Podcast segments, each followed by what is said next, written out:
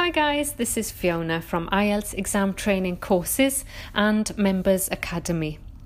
Today I'm doing the first of a series of listening part three uh, texts.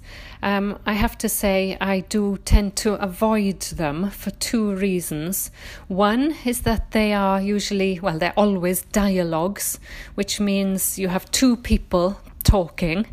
Um, and reason number two why I avoid them is that they're usually very dull and boring, I'm afraid. They're always about an academic subject. So remember, part three and part four are academic subjects, whereas part one and part two are everyday subjects.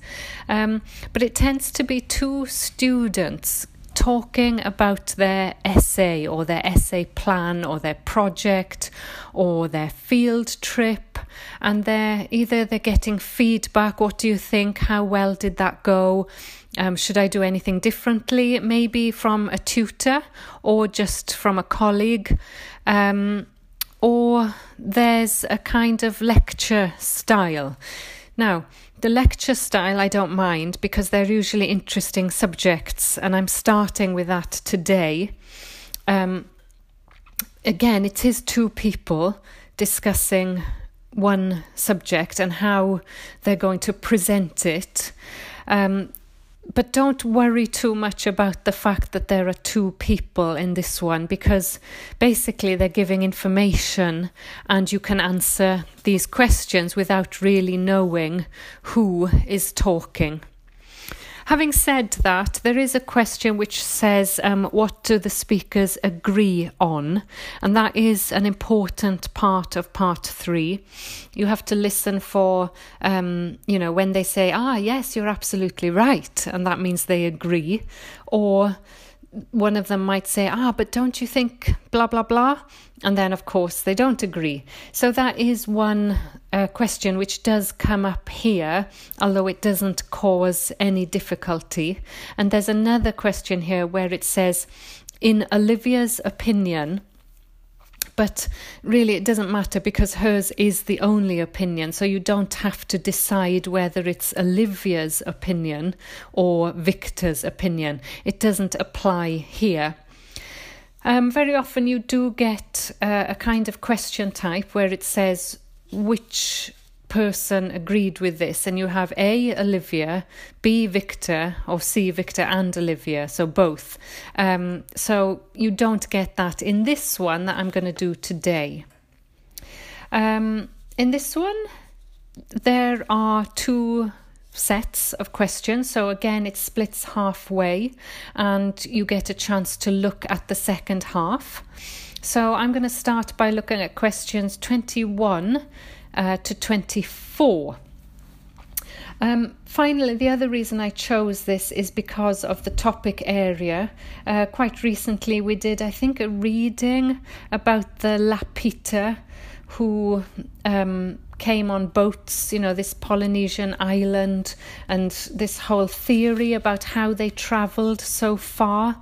Um, go back and have a look for that. I'll, I'll put the number in the notes, but it is an important issue this idea of migration and where did. Um, these tribes start from and how do we know what they did and boat building.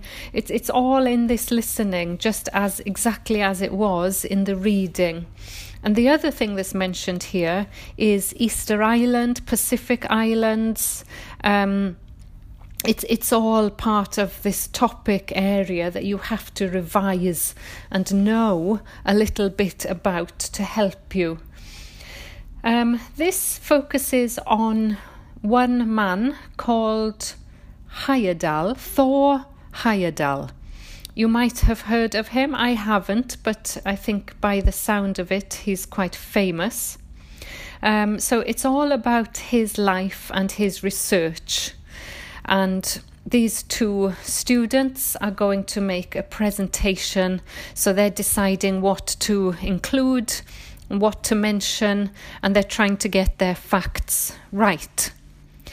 The first half focuses on Thor Heyerdahl's early life and why he decided to do this research. The second half um, is focused on his later life and the conclusions from his research and the impact and influence of his research. So, questions 21 and 22 are choosing from a list. And it says, which two hobbies was Thor Heyerdahl very interested in as a youth?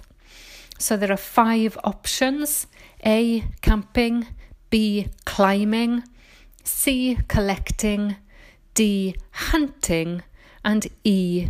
Reading. I'm going to read the first bit and you tell me if one of those jumps out.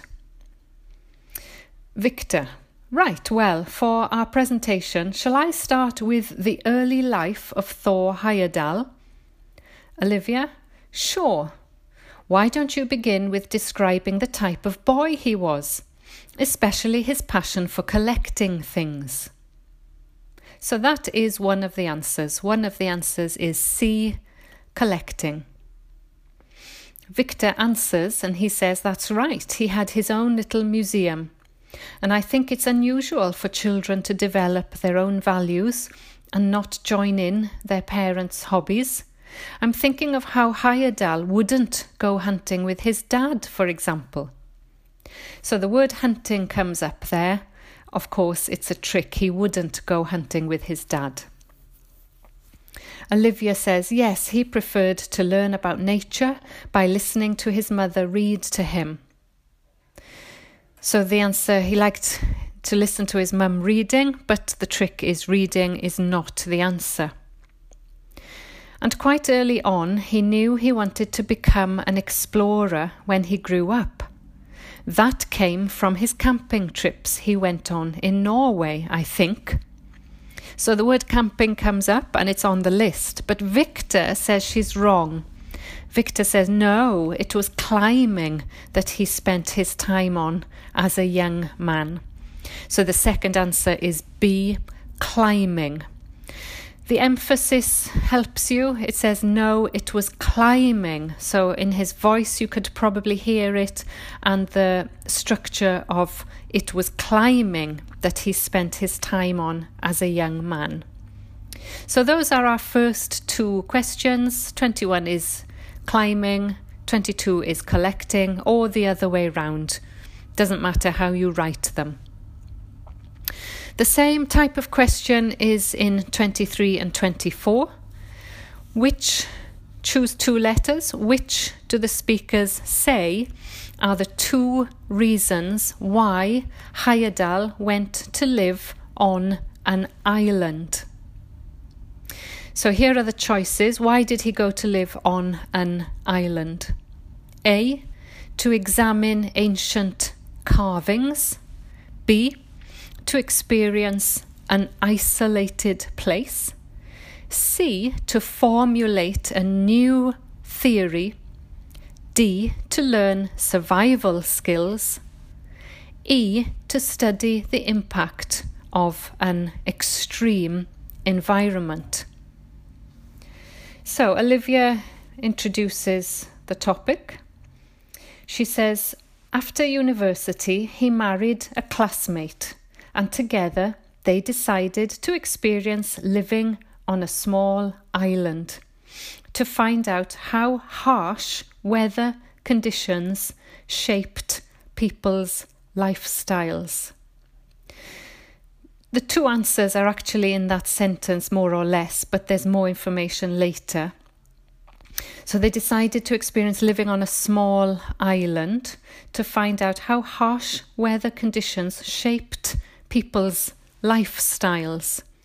And that gives us the answer E to study the impact of an extreme environment. So, extreme environment, harsh weather conditions, that always comes up in some shape or form in IELTS. And how did it shape people's lifestyles? So, shaped means it had an impact on. So, the first answer is E. Now, we know that they went to a small island, and Victor says, as part of their preparation, before they left home, they learnt basic survival skills like building a shelter. So they learnt survival skills before they went. So the answer is not D. They did not go there to learn survival skills. Victor says, I guess they needed that knowledge in order to live wild in a remote location with few inhabitants, cut off by the sea which is what they were aiming to do. So, this is the answer again a remote location cut off by the sea. That is an isolated place. And this is what they wanted to experience. This is what they were aiming to do. So, the second answer is B. Now we have our two answers, but there are tricks. A, C, and D are tricks. So we know that they did not go there to learn survival skills. Now, Olivia says, an important part of your talk should be the radical theory Heyerdahl formed from examining mysterious ancient carvings that he happened to find on the island. Okay, so he found ancient carvings on the island by accident. So he did not go there to examine these ancient carvings. Also, he developed his theory after finding the carvings. So he did not go there in order to formulate a new theory. That came after he arrived there. So we move on now. They give you a bit of thinking time. You move on to the second half, which is the later life of Thor Heyerdahl.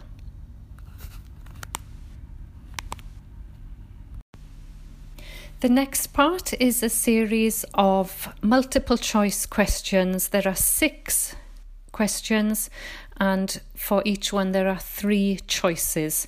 So, with this kind of multiple choice with three choices, it's usual that all three are mentioned, unlike when you have four choices where you can instantly discount uh, two of them. These three, you have to listen carefully for each one.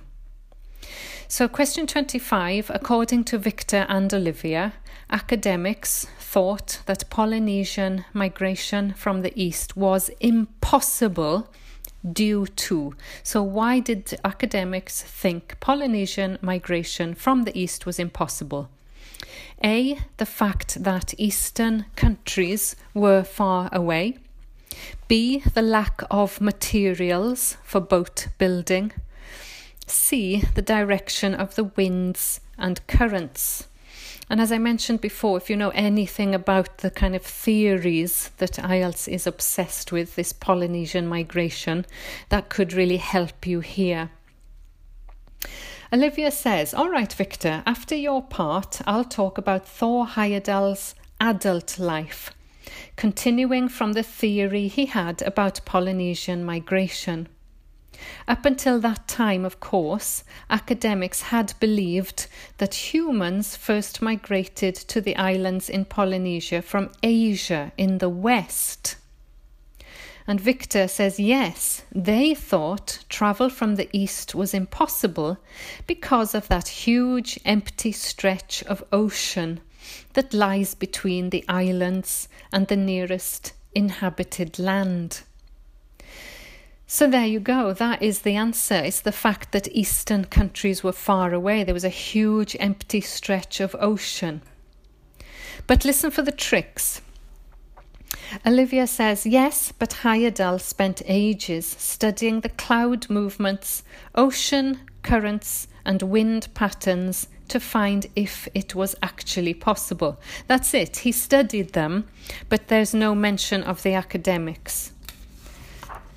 And another argument was that there was no tradition of large shipbuilding in the communities lying to the east of Polynesia. But Heyerdahl knew they made lots of coastal voyages in locally built canoes. You can see the trick there. It says in the text that there was no tradition of large shipbuilding, and one of the options is the lack of materials for boat building. Well, it's not the same thing. It's not a lack of materials. They did have the materials because we know they made lots of coastal voyages in locally built canoes.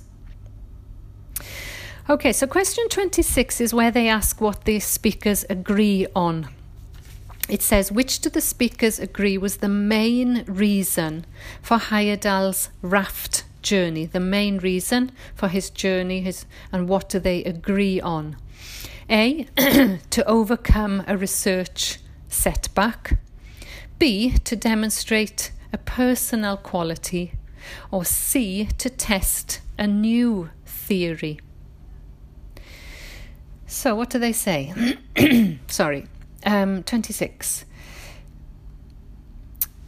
Yes, Victor says, sailing on rafts, as was shown by the long voyage that Heyerdahl did next. It was an incredibly risky journey to undertake. Sometimes I wonder if he did that trip for private reasons, maybe to show others that he could have spectacular adventure adventures. What do you think, Olivia? Olivia says, Well, I think it was more a matter of simply trying out his idea to see if migration from the east was possible. Victor says, Yes, that's probably it.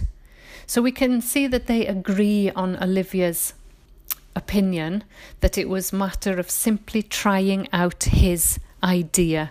And that gives us 26c to test a new theory. Um, there are tricks. Um, Victor says the war forced him to stop work for some years. Olivia says when he got started again and planned his epic voyage, do you think it was important to him that he achieve it before anyone else? And Victor says, No, I haven't read anywhere that this was his motivation. So, um, that, yeah. And, well, actually, this moves into question 27 as well. So I'm going to read question 27. So just to confirm, 26 was C. He wanted to test a new theory. 27. What was most important to Heyerdahl about his raft journey? So, this is when Olivia asked, Do you think it was important to him to do it before anybody else did? And Victor says, No, I haven't read that that was his motivation. Victor says the most important factor seems to have been that he used only ancient techniques and local materials to build his raft. So that is the answer. It, it, it isn't A, the fact that he was the first person to do it it is C, the use of authentic construction methods.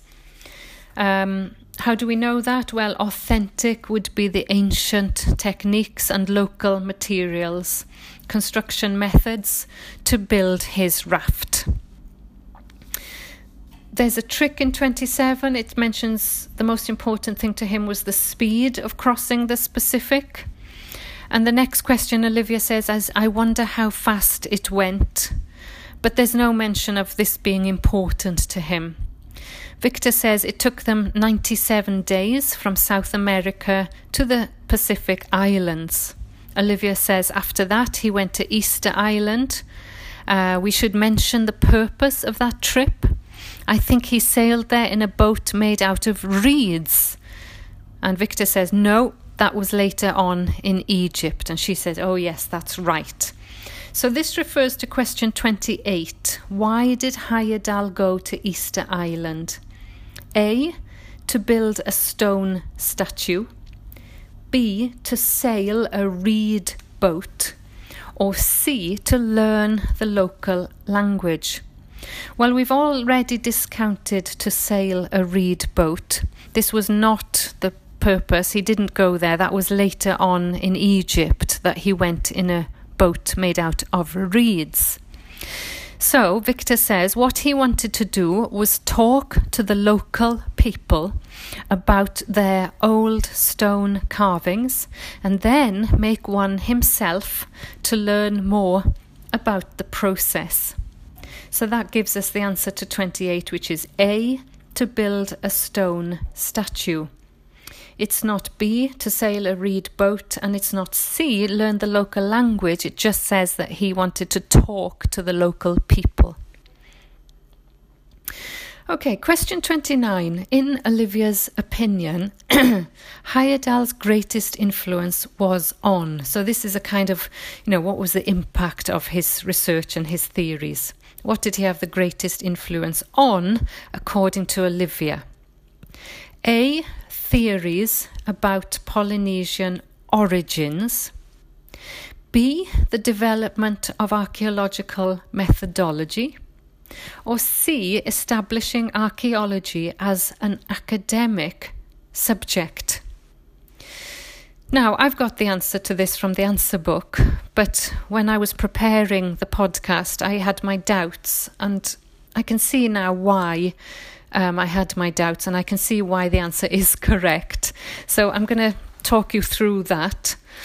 So, Olivia says, What a great life! Even though many of his theories have been disproven, he certainly left a lasting impression on many disciplines, didn't he? Okay, so many of his theories have been disproven or disproved, so he didn't have much influence on the theories of Polynesian origins because people have found that he was wrong. Um, but he certainly left a lasting impression on many disciplines. Discipline, we've talked about this word, it's got a silent C in it, it's got two meanings. So one of them is, you know, at school, discipline is important, that there are rules and children are well behaved. But the other meaning of discipline is subject areas, basically. And she says, To my mind, he was the first person to establish what modern academics call practical archaeology. I mean that they try to recreate something from the past today, like he did with his raft trip. So, this is where I had a slight doubt. So, what does it say? He was the first person to establish what modern academics call practical archaeology. What is practical archaeology? Well, they try to recreate something from the past. So, the answer is B, the development of archaeological methodology. So I guess methodology meaning that they're using practical examples rather than just the theories. So that is the answer. But my doubt was C. C says establishing archaeology as an academic subject. I can see now, actually, that's totally wrong. Yes. Um, he didn't establish. It says he was the first person to establish what modern academics call practical archaeology. But he didn't establish archaeology as an academic subject. It already was, it has been for years. Okay, that, that makes sense, I hope, to me. I hope it does to you. 30, last question. What criticism do the speakers make of William Oliver's textbook? Okay, so A, its style is out of date. B, its content is oversimplified. Or C, its methodology is flawed. So they introduce, they say, well, I'll prepare a PowerPoint slide at the end. Oh, sorry, let me just read you this last line. Olivia says, it's in unfortunate his ideas about where Polynesians originated from have been completely discredited. So again, it repeats that his theories about the origins of Pol- Polynesians have been discredited. It's a good word, so disproved, discredited, uh, proved to be wrong. So let's come back about the criticism of William Oliver's textbook. A, old, out of date. B, too simple. C, methodology is flawed. Flawed means it has a weakness, it's wrong. So Victor says, I'll prepare a PowerPoint slide at the end that acknowledges our sources. I mainly used the life and work of Thor Heyerdahl by William Oliver. I thought the research methods he used were very sound, although I must say I found the overall tone somewhat old fashioned. I think they need to do a new, revised edition. Olivia says, I agree. What about the subject matter? I found it really challenging. And Victor says, well, it's a complex issue.